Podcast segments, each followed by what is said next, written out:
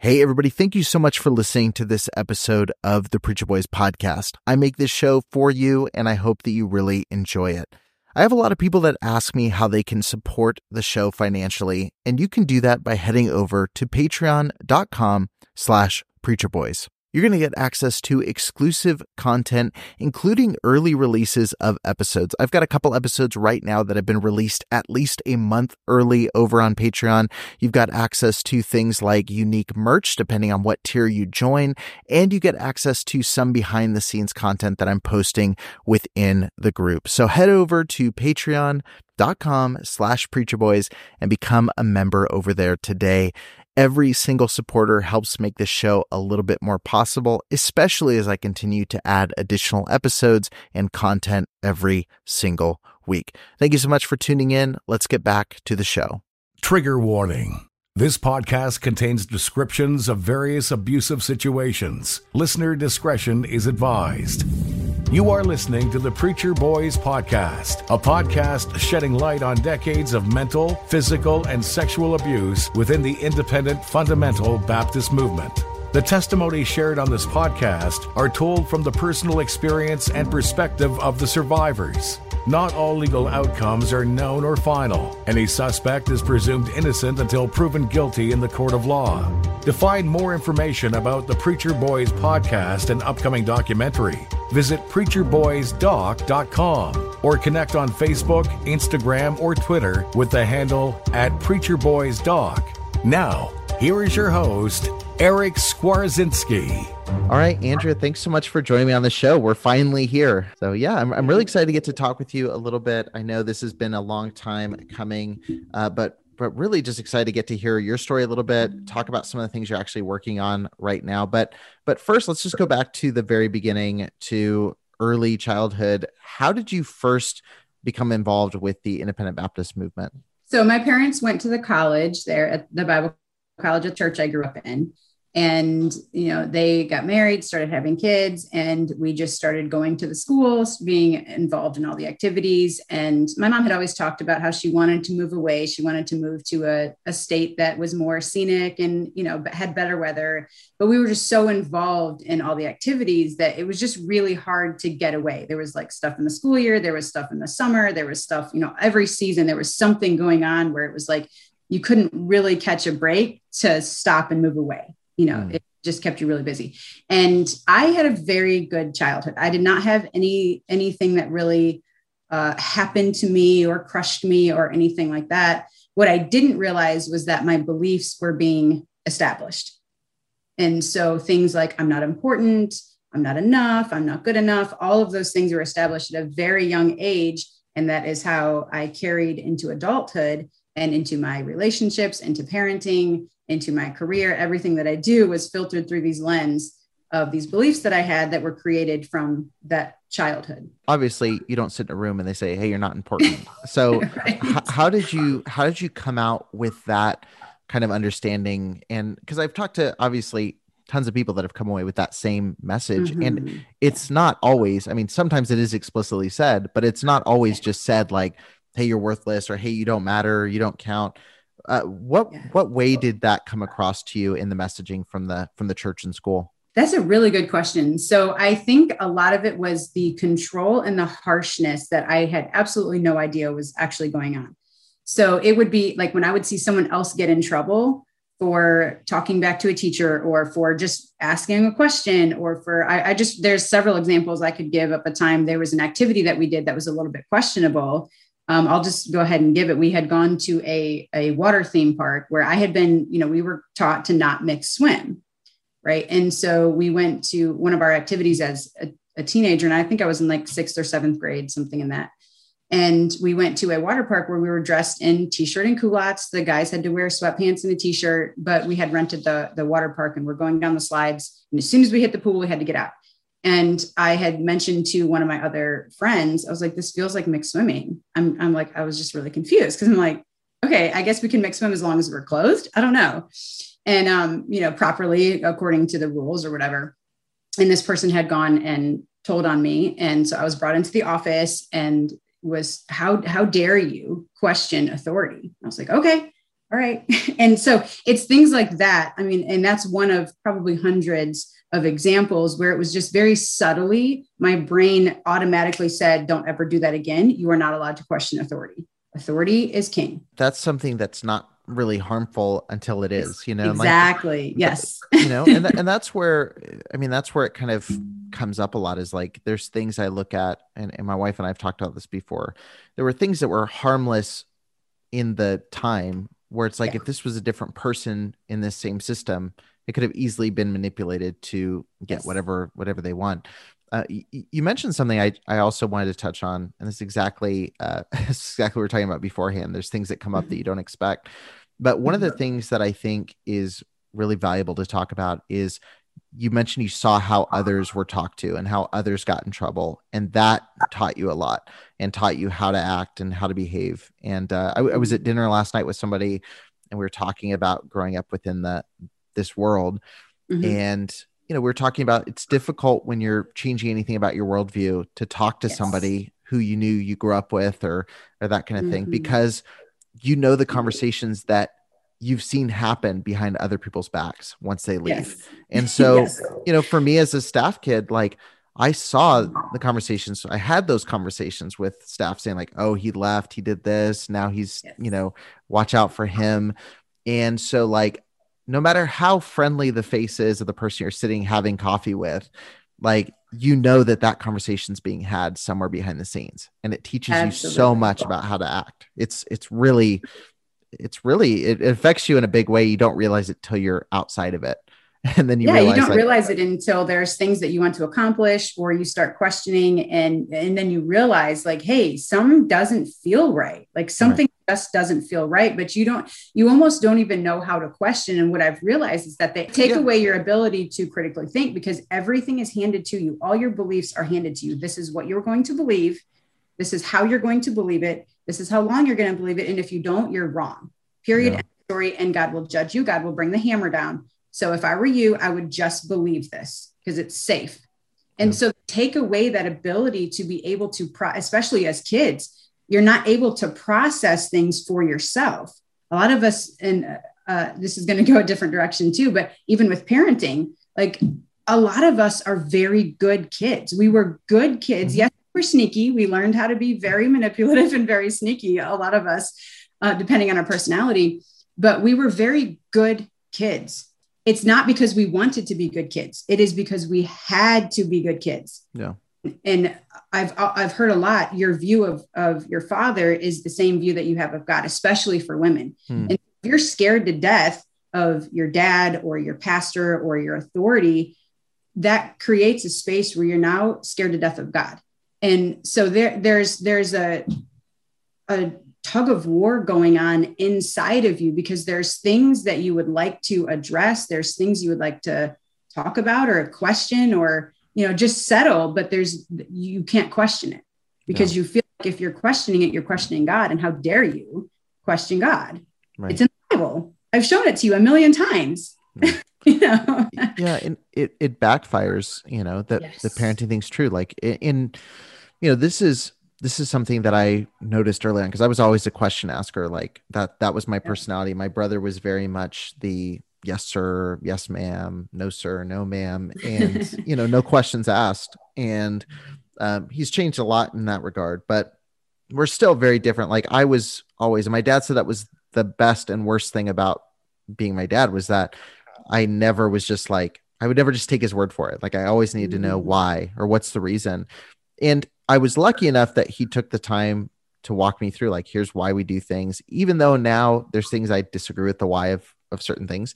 Yeah. But there was always this like reason, regardless of whether it was a good reason or not, you know, that's that yeah. you come into that on your own.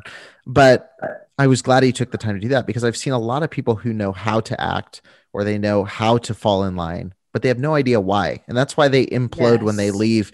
And this could be any movement. This could be yes. within a good positive movement or a, a, negative one.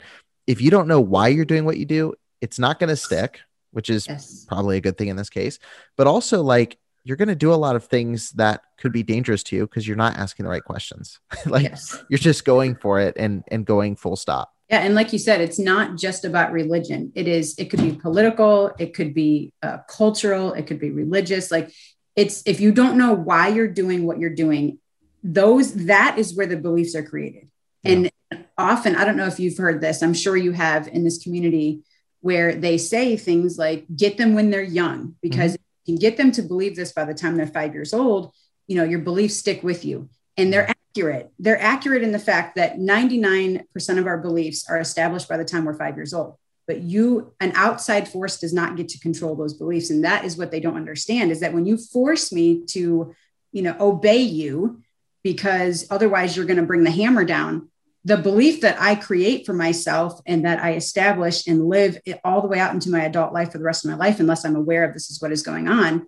But the belief that I create is men are scary.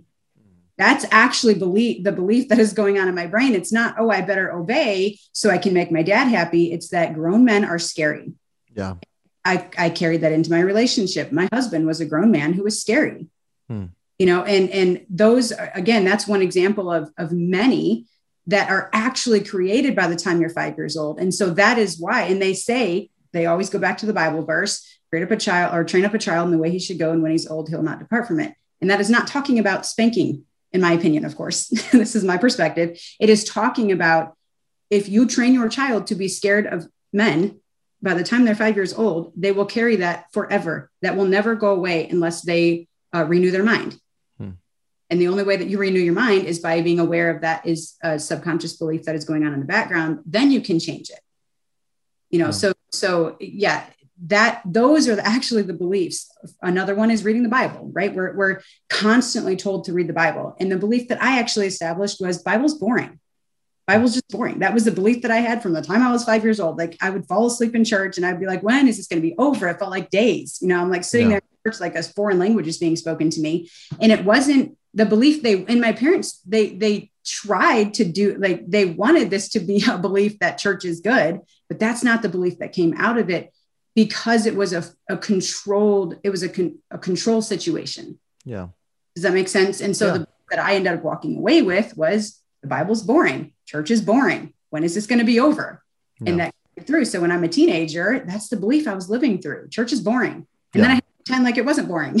Right yeah yeah it's it's it's been a conversation that we've had a, a lot like i have a almost four year old and so you know it's it's it's an interesting conversation because you know my my default when I found out we were pregnant was like you know I, I was thinking through all those things you know like oh we got to do this we got to do this we got to think about this and I've almost you know I hope people understand what I'm saying when I say this um because I'm sure I'll get some people that get upset by this but like I haven't been hyper you know I haven't been very heavy handed with like pushing my belief systems on her you know like I, i've been and that mm-hmm. sounds very new age parenty of me but like you know obviously we have rules and things and safeguards and all that kind of stuff but as far as like religious beliefs you know we talk about god and we talk about jesus and we talk about those things because it's going to come up like if we talk about it it's going to happen and so like she knows that's important to us but that's kind of what i want it to be is like i want her to see like hey this is important to us but I don't want to get her. I, I don't want to do exactly what you just said, which is I don't, I don't want to get her used to a rhythm or a routine of this. Like, yeah. because one, it doesn't benefit anybody. Like, it might benefit my ego to say, like, oh, look, my kid's going to Sunday school or, or this kind of right. thing.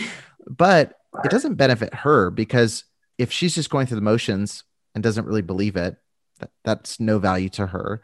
Um, and I don't want to go in so early to the point where she's sitting there going like, oh, it's just secondhand to me. Like I, I just know this. Like for for me, that that's one of the hardest things is I kind of reconcile with things now is I don't know what I believe because I believe it and what I believe because I was programmed for as long as I've been told the sky is blue and trees are green and one plus yeah. one is two, that this is how it is. You know, like yeah. that's I, I just don't want to program. I guess that, if that makes sense. I want to yeah, I want to expose and teach yes. and show, but I don't want to say, hey, this is exactly what you need to do right now. Like this is your mission and your job and your role right now. Because it's not for her yet. You know, like she yeah. doesn't understand the concepts at all. Like she doesn't understand death or life yet. So Yes. it's a Yeah. it's a it's a tricky it's a tricky minefield for sure, and uh, it's one of the unexpected, delightful pressures of parenting. so Yeah, and see, I love the way that you said that because if you if you call that a delightful pressure, that is how you're going to experience that. Yeah. Where if and this is this is one thing that I because I get that a lot too is like this is what I don't want. I will ask moms, what do you what do you actually want? And they're like, well, I don't want my daughter to be doing this, and I don't want my son to be here, and I don't want. And I'm like, and I listen, I let them finish, and I'm like, I want you to notice what you said. Everything that you said was, I don't want. I don't mm-hmm. want my daughter to end up, you know, to grow up and marry somebody that, that like I married, and I don't want. I'm like, okay, that's great. We know what we don't Yeah. want. But when you focus on what you don't want, you create more of what you don't want. So let's focus on what you actually want. What do you want? They could be physical, they could be emotions, they could be anything. Like, do you want a boat? Do you want to just feel happy? Do you Yeah. want to start a business? Like, regardless of if you can. And, and this is the other thing that I have a, that I deal a lot with in the people that I work with is they're like, but you don't understand. Yeah. My situation is different. Their situation, everybody's, everybody's situation is always, that'd be nice if, but my Mhm. In the way, my husband's in the way, uh, my my brother's in the way, my dad is in the way, you know, my aunt is in the way. You just don't understand. I can't have what I want. And to that, I would encourage you, encourage anyone who is feeling that way, like they just can't. Like, I want to start a podcast, but what are people going to think of me? Because when we grow up in this environment, we are petrified of what people think of us. So I definitely want to talk about what you do currently. I think we'll dive into that in a second. I am curious to know really quick um, what led to you actually stepping out? Because you because you had an experience similar to mine where you said you know it wasn't overtly negative. Like there were things that were harmful but Right. you know it wasn't downright abusive. Like i can't say like i'd be lying if i got on my podcast and said you know i was abused for 18 years. And Right. you know like uh, there were harmful things that i was involved with that now i see had negative effects. But you know i I, I'm pretty soft on my background. Like it is what it is. Like I Yes. have a lot of good positive things. So you have a similar story. What is it that made you say, like, okay, I'm gonna close the door on this chapter of life and step outside of this? Like, was it just a slow kind of slipping away, or was it something where it was like this happened and I was like, uh, you know what, I'm gonna I'm gonna step out of here.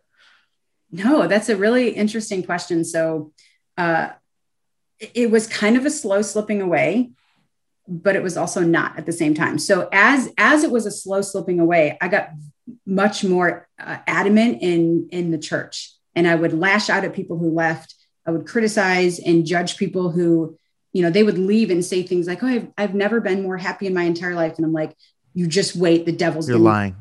lying. You know you're miserable. And i was extremely jealous of those people who who were able to leave. That was about a 10 year period so i hmm. was i was still in church i was still you know showing up sunday morning sunday night wednesday saturday tuesday thursday like all the stuff right and involved as many programs as i could i wanted to be the face and the name and like recognize me please yeah. because I wanted to have some sort of importance. And I feel like, I think deep down, I really wanted to just make sure that there was something to this. So, anyway, what happened was when I was still at the, the church that I grew up in, uh, I think they saw that I was kind of slipping away and I had potential to be a pastor's wife, youth pastor's wife. And that is what I was constantly told. You know, when, when I first started dating my husband, I was told, uh, somebody asked me, where did he graduate? And I said, Pensacola. And he's he responded, I would not touch him with a 10 foot pole. I'm like, you don't even know the guy. You've never even met him, you know? And because he was, he graduated as an engineer, it was like, no, you're supposed to be a pastor's wife. Leave him. Like, what are you doing? Come on, woman. What, like, come, we, No. we've invested so much time and effort into you for you to just turn your back on us. And I was like, oh, okay. I can't. So it was that control that I didn't really realize was going on and I didn't want to let them down. Well, what happened was there was a situation where I w- had been uh, accused of reading psychology books. And so How I, I don't dare you? names, but someone called me up and was like, Hey, so and so told me that you're reading psychology books. Now, mind you, I had no idea what psychology was, had never heard of psychology a day in my life. Well, I, sh- I take that back. I probably had heard it, but um, at some point in time, but didn't know that I heard it. And so I went to the public library and I looked up psychology. I typed in Google and I put in S I C O. I was like trying to sound it out. And it, I saw, did you mean psychology? And I'm like, yeah, I guess that's what I meant.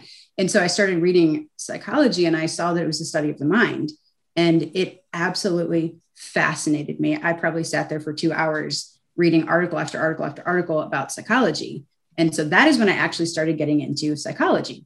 Well, fast forward a little bit, I started an e commerce shop and I had to learn behavioral psychology. I mean, I'm sorry, consumer psychology to understand buying habits and patterns and that led to behavioral psychology and that's where i'm at right now is i have been just fascinated. I found uh, that is where my talent and where my expertise is is understanding behavioral psychology and understanding behavioral patterns belief systems and helping people to identify them and work through them and move away from that rather than just living in the same perpetual loop over and over and over and over again yeah, that that's that's really awesome, and it's funny that that kind of uh, had the reverse effect. yes. Um, Much so, the reverse effect, yeah.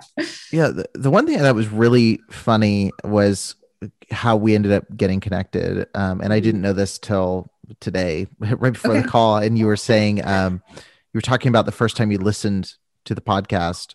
Yes, you were listening to it to critique it. so yes, yes um, to criticize and judge, and how so, dare he so how did you how did you hear about the show initially, and what was kind of the what what was that initial thought process kind of going into it? So I I believe I heard about it from a family member. I, I don't remember if it was eh, like an extended family member or a, a sibling, but it was it was some sort of a family member who had said, "Hey, you know so and so, we grew up with them. They're on this podcast." And I was like, okay. So I go look at the podcast and I'm listening to it and I'm like, oh, what a bunch of baloney. What a bunch of babies. Like, come on, grow up. Stop complaining. Stop whining. Like, everybody has circumstances. We all, no matter where you grew up, you have things that have been difficult and blah, blah, blah. Like, just deal with it. And the reason I was so harsh is because what I've realized also in my study is that a lot of times what we reflect on, uh, what we uh, deflect to other people is actually a reflection of yourself. Hmm. So in my criticism and judgment and like, come on, grow up. That is actually what I was feeling, where I knew something wasn't right and I wanted to get out, but I didn't think there was a way, which is why the title of the book is Uncaged. I really felt like I was caged and that there were people sitting on top of my cage holding my lock and was like making sure that there was no way I was getting out. I became fascinated with all the different podcasts and, and I uh, was, what's the word, like kind of consumed mm. with has got to stop. And you're you're ruining the name of christ. You're doing all this. Well in the meantime i was studying psychology. Yeah. and i started to make the connection of like wait a second this is mind control. Like hmm. and i experienced what i was learning and also what i was hearing. And i realized at that point in time somewhere in there that i think i might be being controlled. Hmm didn't want to believe it because it shook my whole world. I was like, I can't, I can't tell my husband. He, for the longest time, had absolutely no idea that I was studying psychology. He had no idea. And so I was hiding things from him. I was hiding things from the church. I was hiding things. Like I just lived two different lives. I was yeah. hiding. I was not the person that I was showing up to be. And then I started hating it. I got very resentful. I was like this prickle ball that if you said the wrong thing or did the wrong thing or wore the wrong clothing or whatever you did around me, I would just blow up. Hmm. And I start trying to contain that behind closed doors. And there were times where it would blow up out in public. And I'm like, oh, you can't do that. You got to. And I just started to hate the person that I was becoming. And I was like, I'm there's got something's got to go. Like yeah. I either my husband has to go or I have to go, or like I something has to happen. This cannot go on like this any further. Right. Yeah. No, it's it's a it's a really tricky spot to be in, and, and we talked about this before we started recording. Like you mentioned the word control, like the the the one area where people get most flustered is whenever I use the word cult to describe you know the IFB, and I, and I understand it because it is it's just a loaded word like it's it's yeah. just a it has a lot of connotation you don't you're not going to get anywhere in a conversation with somebody when you open with hey you're in a cult yes but i think you know it, it's it's when you say the word control. I think I think the term, and it may have I, I, think it's Steven Hassan who uses this term the most. Uh, maybe it was from Sarah Edmondson and them. I know they've used this term as well, but I love the word or the term high control group. Like areas where you're limited in what you can ask, you're limited in what you can think outside of the box. Like it may not be a straight up cult. It may not even be intentional on their side, but what it is is very controlling and it's difficult to break out of it. So I, I like that terminology a lot. And it does, it puts you in a very difficult position when you are starting to question because when people have control, whether it's again intentionally grabbed or not, it's very hard to get them to let go of that control. Yes. And and then what I found to add to that is there are there are a lot of people who want to step away. And I'm not an advocate for uh, for going in and, and bringing awareness around, hey, you might want to step away from this. I think there's a time and a place for that. That's just not my area. But what I found was that there are so when I when I started speaking out about this, I had dozens of people private message me and privately mm. contact me. And that one of their number one things they said was, please don't tell anybody I contacted you. Which and these were women, these were all red flags to me. Please don't tell anybody I'm talking to you. And then the second thing was, I don't know what to do. Mm. How to get out because their husband, a lot of times their husbands were still in there, or they just felt like they couldn't speak to their husbands. Like even right. their husband may have been feeling the same way too, but they couldn't speak to each other about it. Yeah.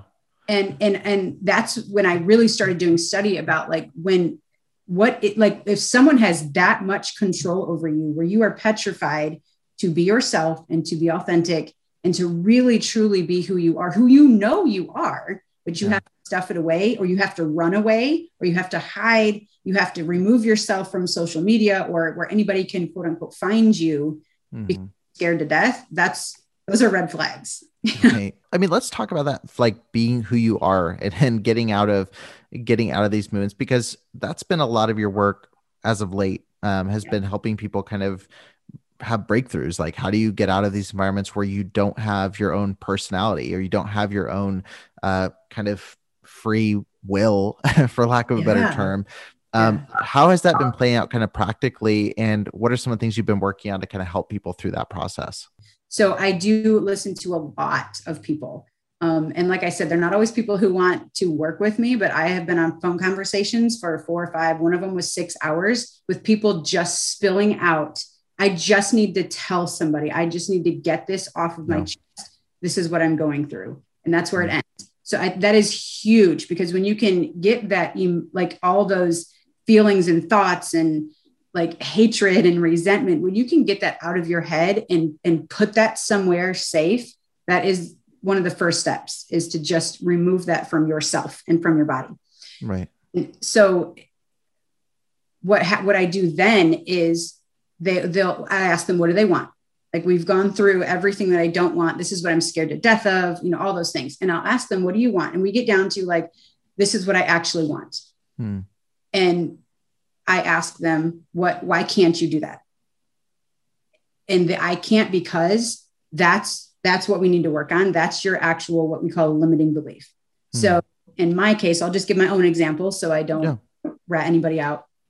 But when I was going through this, somebody asked me, what do I want? And I said, I want uh, an e-commerce business that I'm trying to be very um, I don't want to tattle on myself. But anyway, I, I wanted to, I wanted a successful e-commerce business hmm. is basically what I wanted. That was one of the things I wanted. And so I was asked, like, why can't you do that? And I said, because my husband doesn't understand. He just doesn't understand that. Oh, okay, I'll, I'll back up. What it stemmed from was I don't want to be a stay-at-home mom. Hmm.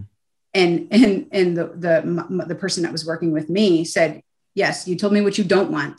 What do you want? And I was like, oh, okay, yes, I've been focusing on I don't want to be a stay-at-home mom, and that's what I was creating more of. But anyway, so I said I want a successful e-commerce business.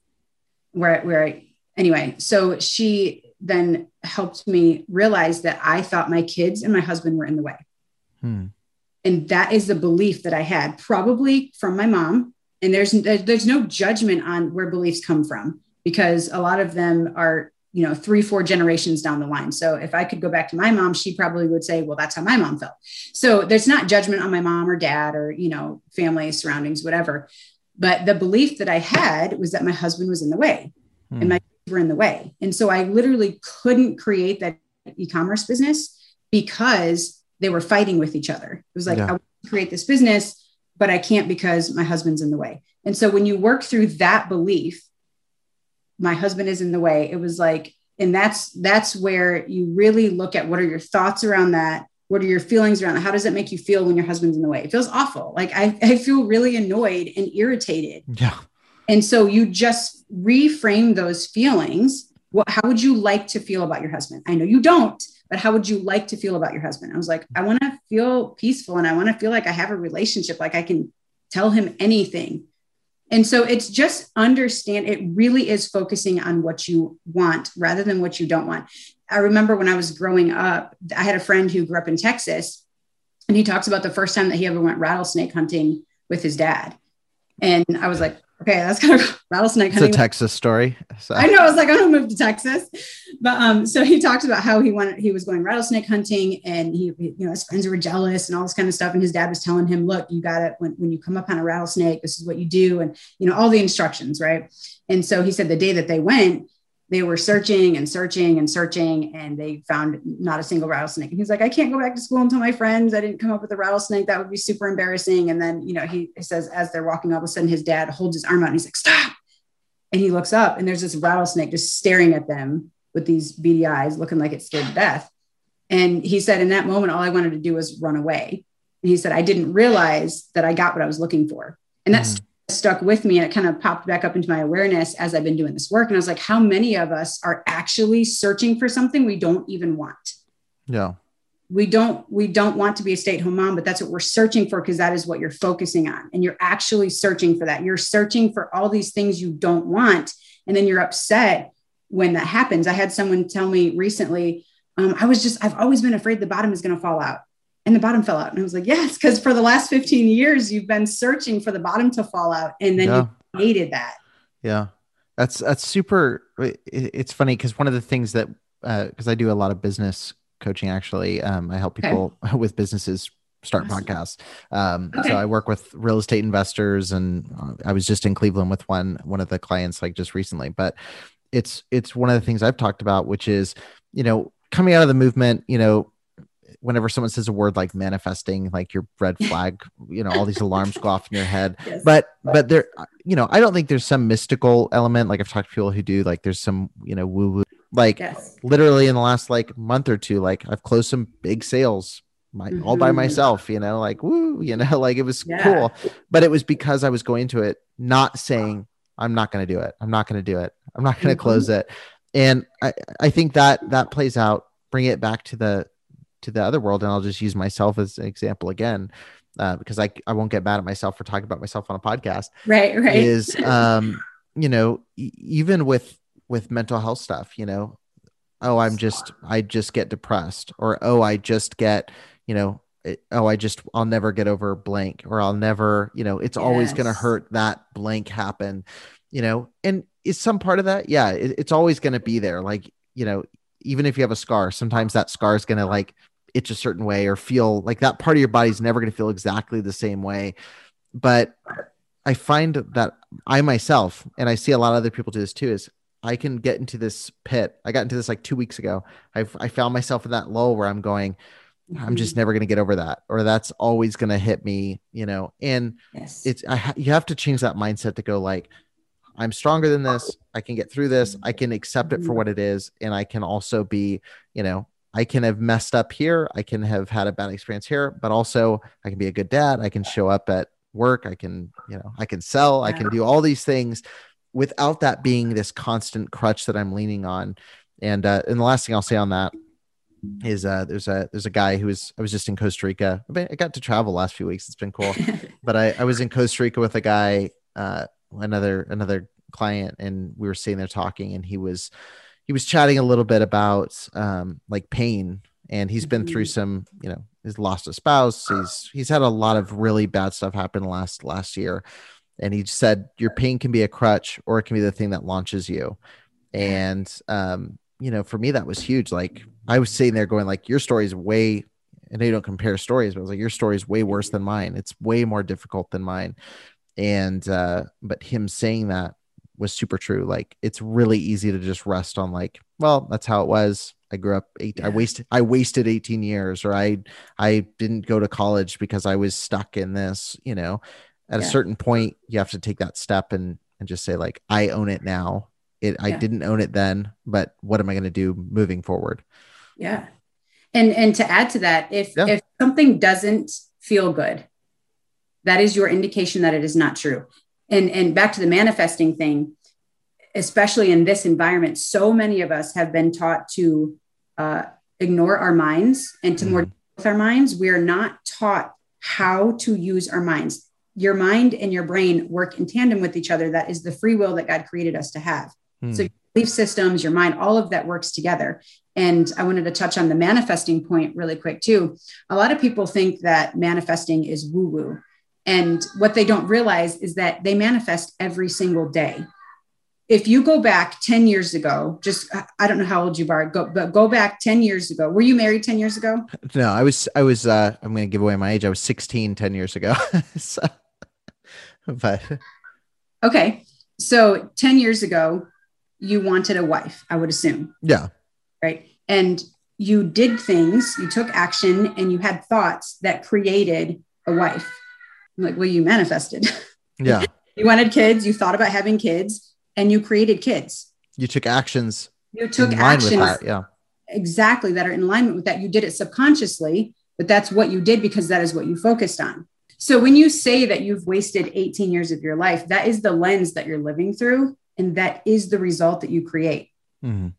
it, if you look back on your life, you'll actually realize that a lot of it was really, really good. There were opportunities, there were blessings, you know, whether you got married or divorced or whatever, had kids, got a job, like moved across the country, took vacations, like whatever, you're missing those because you feel like your your life is wasted.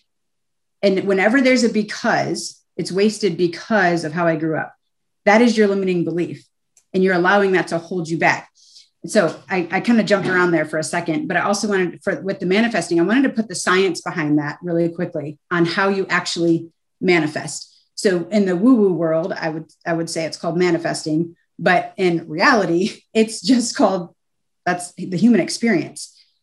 Um, so there was a, a study done in Harvard, I believe back in 2009 but there was a study done at Harvard where they had brought these little kids into a lab and they hooked some stuff up to their brain and they had them play the piano, just a small little piece on the piano. And these scientists watched which parts of their brain lit up. And then they took the pianos away. They had the kids just sit on this bench and, and imagine that they were playing the piano. And what they found was that the same parts of their brain lit up. Hmm. From there, what they realized is that your brain doesn't actually know the difference between imagination and reality. It ju- it's like a computer, as much as I hate to compare it to a computer, but because they're so much more powerful than that. But it is similar to a computer where when you compute something in, it just spits it out. Hmm. When you type into your computer uh, on a Word document, like I'm a loser and I have no value, it doesn't try to fix it for you and be like, wait, this feels like it's not going to serve you very well. Let's change it up. It, you you hit print and it just prints. Yeah. Doesn't it doesn't know if it's positive or negative. It doesn't it doesn't even notice and it's all neutral. We as humans get to decide the feelings that we want to put around certain words. So if you to think that you're uh, if you tell yourself, even if it's subconscious, that I'm a loser and I have no value, that is what you're actually that's what your brain will spit out. And that is how you're going to view life because your brain again doesn't know the difference between imagination and reality. And that is why we focus on things that we actually want. So when you focus on something that you want what your brain is going to say is i have never done that before. I don't know how to do that. Or, or like that's a thought you can have like you want to start a podcast but i don't know how to do it. I've never done it before. And your brain's going to see that as like oh that's dangerous. We don't want to go there. We've never done that before. Yeah. You can visualize that happening where you can say if if i had a podcast what are the thoughts that i would think? I would think that value to to bring to people that you know if this is a thought that i have in my head then clearly other people are having an issue with this too or would like to hear this information as well. And your brain's like yeah they're right here. Here's the people. And and so it looks like it's manifesting and it's actually not. It's the design of life. It's how god created us to have our free will and to enjoy the things that we actually want the desires of our heart that that you know the bible talks about or whatever so Yeah. Yeah. No, it, behind that yeah. No, that's super. That's super helpful understanding it. And yeah, it's, it's a, and I'll, I'll add one more caveat to this as well. And then I, I definitely want to ask you about your book. I know we're, I know we're getting near the end here, but I, I just, the other piece of this I want to make sure I cover too is, is yeah, mindset's super important. You can interpret things a lot of different ways. You can, you can work with past experiences and pull the good and the bad and and you know all all that sort of thing. I will say this too though is don't let that be an excuse to stay in a in a bad situation because uh, because one of one of the things about this and this is this is why it's such a tricky thing right words are words are tricky tricky things is um you look at something like NXIVM I mentioned I mentioned earlier you know whenever someone had an issue or a concern it was always with you it was always you're not thinking about the right way um, within the independent baptist world i've told the story before my wife didn't want to go to uh, one of the services because the speaker never really taught anything. He just kind of just rambled and told stories. And, you know, the response was, oh, it's something wrong with your heart. Like she wasn't allowed to dislike a certain speaker. Like, oh, if the Bible's being preached, you need to be there and you can get something out of it. So, yes. so we're not at all saying like, hey, stay in a really abusive relationship and just have positive thoughts about it. And we're not saying stay in a negative, high control environment and, and just have good thoughts about it.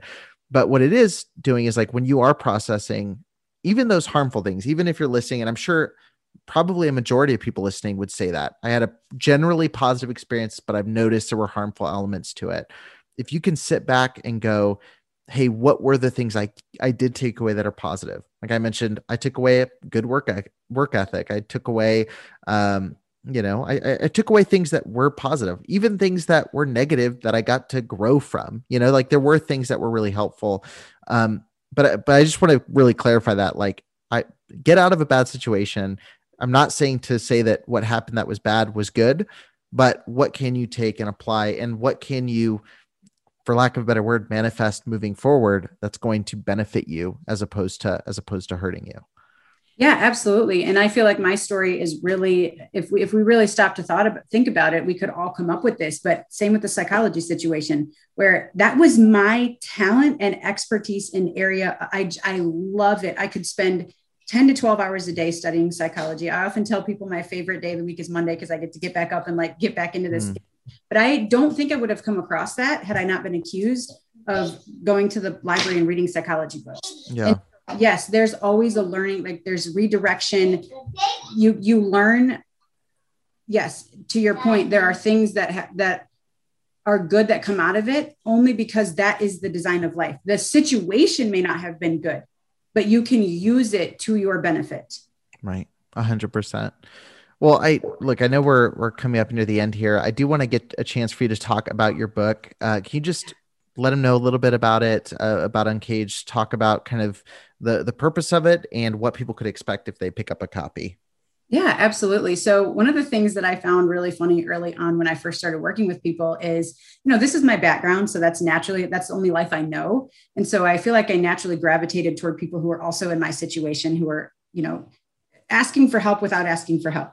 And I learned how to recognize that because I am a psychologist. So, that sometimes scares people away. But I learned how to recognize, even with different posts on social media, um, where it was like it was a cry for help, but that's not what they said. you know what I'm saying? And so um, when I when those start people started reaching out to me and talking to me, one of the first things I noticed them saying was, "Do you use the Bible?" Because they hated it. It was like I want zero Bible reference. I want no church reference. Nothing. None of that. And I, and I didn't um, because it's I, I I literally just use psychology and neuroscience. That's all I use. And so that was one of the main things that I realized. And then I also realized I had to be very, very careful with my languaging because I couldn't say things like, do this, don't do that, because it was very triggering. And, and it's triggering to me too. So there's no judgment there. But I saw that it was triggering. And so that led me to, I just had this idea to write a story where I showed this is what happens when your mind is reframed. This is how to reframe your mind from any circumstance. It's a very easy read, but it does show uh, circumstances that are completely out of her control, where it's like, uh, but you don't understand this is my situation. So it shows circumstances that are completely out of your control. It's not something she manifested through her behavior. Some of them are, some of them are not. But I wanted to show the experience of what happens. Like I wanted to show transformation. So this is where she started, this is where she ended, and this is what all had to happen in the middle to go through transformation. And basically, what it is, it's a signature uh, process that I teach. It's called a pivot process, and the pivot is an acronym. So it's the first thing you have to do when you're wanting to make a change. And I'll just back up for just a second. What I found, and we talked about this off camera just for a little bit, but what I found was that so many people, yes, they they they have awareness that this is not a good religion to be in or whatever. I don't want to be in this situation. So they remove themselves, but they're kind of stuck in this pool. They don't like the person they've become. They do feel like the last 20 years or 30 years of their life have been wasted. And a lot of times, what I found, and this was my story, I didn't even marry the person I wanted to marry. I just married somebody in the religion because I didn't know what else to do. I went from my dad's house to my husband's house. I went from this control to this control. And like, this is not what I want for my life. And you feel like you cannot get out of it. That is why the book is called Uncaged. But, um, and so they feel like they are completely like their circumstance is not something that they're able to get out of and they're and they're in this pool of people who criticize they judge other people they're jealous of people who look like they've made it they know they're not happy with their life, but they're just not sure of what to do. So the first thing to do is to just be clear on your belief system. What is it that you actually believe about life? So you had mentioned a second ago, like, yeah, you can't just think I want to make a million dollars and poof, you can manifest it. And it's a very important distinction. And I'm glad you said that because it is your beliefs about life, not your to do beliefs. Like you can't say, like, I, I want to write a book. That's a to do. and so it's your belief about life. Like, what do you think about yourself as an author? that is going to create whether or not you can actually write the book. So if you believe that you're a bad writer, you're probably not going to be able to make that to do happen. So it is the beliefs that you have about life, about men, about relationships, about parenting, like about you as a person, about life situations, all of the about decisions. I mean, the beliefs that you have, you have to be very clear on what those are. Because only once you're clear on the belief system that you've been living through can you shift it and reframe it and turn it in just to into a little bit of a different direction, which is where the pivot comes from. And then once you do that, once you're aware, you open yourself up to the I, which is the intelligence, the intelligence of life. You you're more in tune with your creativity, with your inspiration, with your intuition, and th- what people think of you starts to fall away. So you no longer are consumed with, I'm a bad writer. What are people going to think of me? I don't know what I'm doing. This is not going to work out. What was I thinking? My husband's in the way. I don't even want to be here anymore. Like that, all of that mind drama has been, even if it hasn't completely dissolved, you're at least aware that it's there in the background. So you're open to that intelligence, you're open to inspiration, creativity, intuition, all of that. And that is where you can then open up to visualizing what you actually want. You're aware of what you don't want. Now you can start to create, like, hey, this is what I actually want for my life. I want to have a booming e-commerce business, or I want to be a stay-at-home mom, or I, I want to have a career in whatever it is. Then you can go, you can start to create that for yourself, figure out what you need to do to do that. And then once you do that, once you're aware of what you actually want, you open yourself up to opportunity. And there are hundreds of opportunities that pass us by every day and we're not even aware of it because we're right here you know like we're we're right in, we're staring at the tree. You can't see the forest through the tree. So there's you know when you're walking down a path in the forest all you see are the trees that are right there along the path.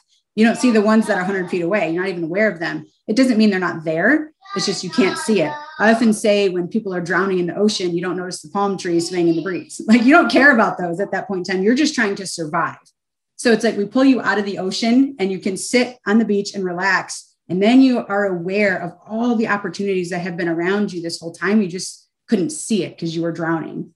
And then the T is for transformation. That's when you actually experience the whole process is where you experience transformation. You're on a new path. You're you're you're your true self now. Like you've always been that person. You just couldn't be that person because you were surviving. That's why it's so important to be around good people too is um you know one of the people I, I work with quite a bit like i was telling her i was like i was like you don't realize because she she was like kind of getting down on herself about about certain things i was like you don't realize like how good you are at what you do like i was yes. i was literally i was like i was like i couldn't do three fourths or one fourth of what you do because like you just work on a different level. Like i said your brain works in a different way. You're super structured and organized and like I, I was I was just kind of like I was like I'm not just trying to pump your tires. Like you're legitimately super good at what you do. And like you should feel confident that. I said I said the fact that you don't realize it means that's probably what you're really good at. Because we tend to overlook the things that are kind of given skills. The, the things yes. we think about are what's hard for us.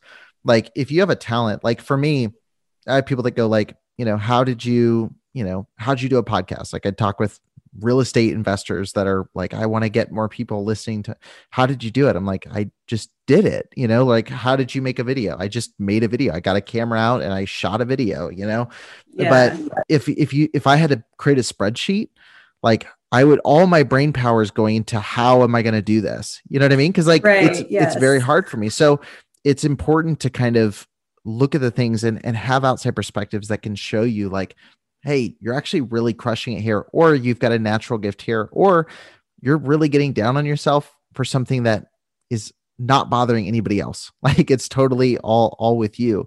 So that's where I think the healthy community really plays a, a big part. And reading books, like reading mm-hmm. stuff like what you've written, like reading through that and going, is this me? What resonates with me? Like, sure, this might be a lot of this might be fictional or based on something else, but what is it that connects with me that I can pull and learn from kind of moving forward? Yeah, absolutely. Yeah. That's that's awesome. Like even when you when people do get down on themselves, that is a show of their belief system. Right. You feel like you're not good enough. It doesn't matter what you do. You could write 20 books and you right. will feel like it's not good enough, you know. Right. But, yeah hundred percent. Yeah. And uh yeah, so I'm, I'm glad we got to get a little bit woo woo today. but, yes. But I uh, love woo woo. I but, love woo woo. I've been uh, I've been criticized of getting into spiritual mysticism and blah blah. And I'm like, nope, it's just mine. It's really not. Yeah. There are people who definitely Science. teach. Yeah. There's definitely people that teach that version of it for sure. Yeah. For sure. And I, it's a huge turnoff for me. Um, you know, I, for for some people that's kind of their their mo, but I think yeah. when you get into the practicality of it, it just makes it just makes sense. But Absolutely. but um yeah, Andrea, thank you so much for for jumping on, and I'll definitely have a link to uh, in the show notes to where people can check out your book. Um, by the time this drops, hopefully we can get it to where they can go pre-order it, uh, go check it out, and uh, and go see what you have to offer over there. But thanks again so much for for joining me on the show. Yeah, absolutely. I appreciate the time. Thank you very much. Thank you for listening to the Preacher Boys podcast. If you appreciated the content on the show, please leave a review on iTunes and don't forget to connect with us on Facebook, Instagram, or Twitter with the handle at Preacher Boys Doc. Additional information can always be found on preacherboysdoc.com. When you need mealtime inspiration, it's worth shopping Kroger, where you'll find over 30,000 mouthwatering choices that excite your inner foodie. And no matter what tasty choice you make, you'll enjoy our everyday low prices, plus extra ways to save, like digital coupons worth over $600 each week. You can also save up to $1 off per gallon at the pump with fuel points. More savings and more inspiring flavors make shopping Kroger worth it every time. Kroger, fresh for everyone. Fuel restrictions apply. Save big on brunch for mom, all in the Kroger app. Get 16 ounce packs of flavorful Angus 90% lean ground sirloin for $4.99 each with a digital coupon. Then buy two get two free on 12 packs of delicious Coca Cola, Pepsi, or 7UP, all with your card. Shop these deals at your local Kroger today or tap the screen now to download the Kroger app to save big today. Kroger, fresh for everyone. Prices and product availability subject to change. Restrictions apply. See site for details.